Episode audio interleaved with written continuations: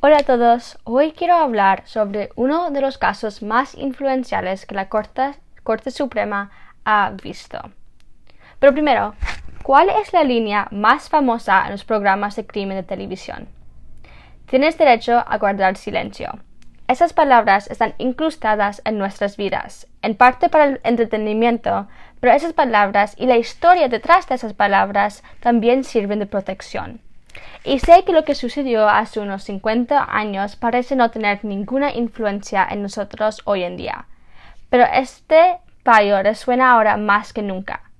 La verdadera pregunta es si esas palabras nos proporcionan o no protección real. ¿Cómo han funcionado las fuerzas del orden en torno a esta ley y estaba realmente destinada a proteger a todos por igual? Para empezar, permítanme preparar el terreno para cómo llegaron a ser estos derechos. Ernesto Miranda era un hombre que entraba y salía, de la cárcel desde octavo grado. En 1963, la policía estaba buscando a un sospechoso en relación con el secuestro y violación de Lois Ann Jameson, de 18 años. La señora Jameson le dijo a la policía que fue abordada por un hombre mexicano, como ella estaba dejando su trabajo en una sala de cine la obligó a entrar en su coche, se dirigió al, desierto y la violó. Una semana después, la chica y su cuñado vieron lo que ella pensaba que era el coche de los asaltantes y llamaron a la policía. Los agentes de policía de Phoenix, Arizona, se detuvieron y se enfrentaron a Miranda. Ernesto Miranda acompañó voluntariamente a los oficiales a la comisaría y participó en una fila. La víctima no pudo identificar a Miranda en la alienación, pero la policía le dijo a Miranda que había sido identificado positivamente por la víctima. Después de dos horas de interrogatorio, Miranda confesó al crimen. En noviembre de 1965, la Corte Suprema de los Estados Unidos acordó escuchar el caso de Miranda junto con tres casos similares.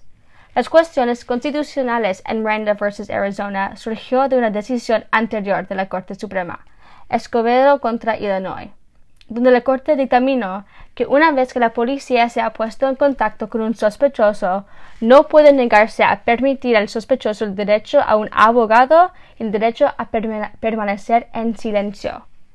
La idea detrás de la decisión de Miranda era proteger a los débiles, a los incultos y a los inocentes de las confesiones forzadas. La ley refleja, un aspecto fundamental de la cultura estadounidense, libre elección. Sin embargo, la policía y otras agencias policiales continúan tratando de evitar y anular los derechos de Miranda. Es importante reconocer que estas leyes son aplicables a todos.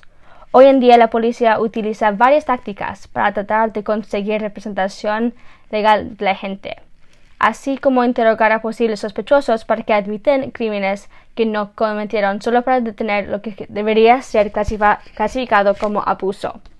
Ahora, debido a que los derechos de Miranda provienen de la quinta enmienda, está destinada a proteger a todos dentro de los Estados Unidos, aunque eso a menudo puede ser olvidado. La Constitución se aplica a las personas dentro de los Estados Unidos, a menos que tengan algún tipo de inmunidad diplomática.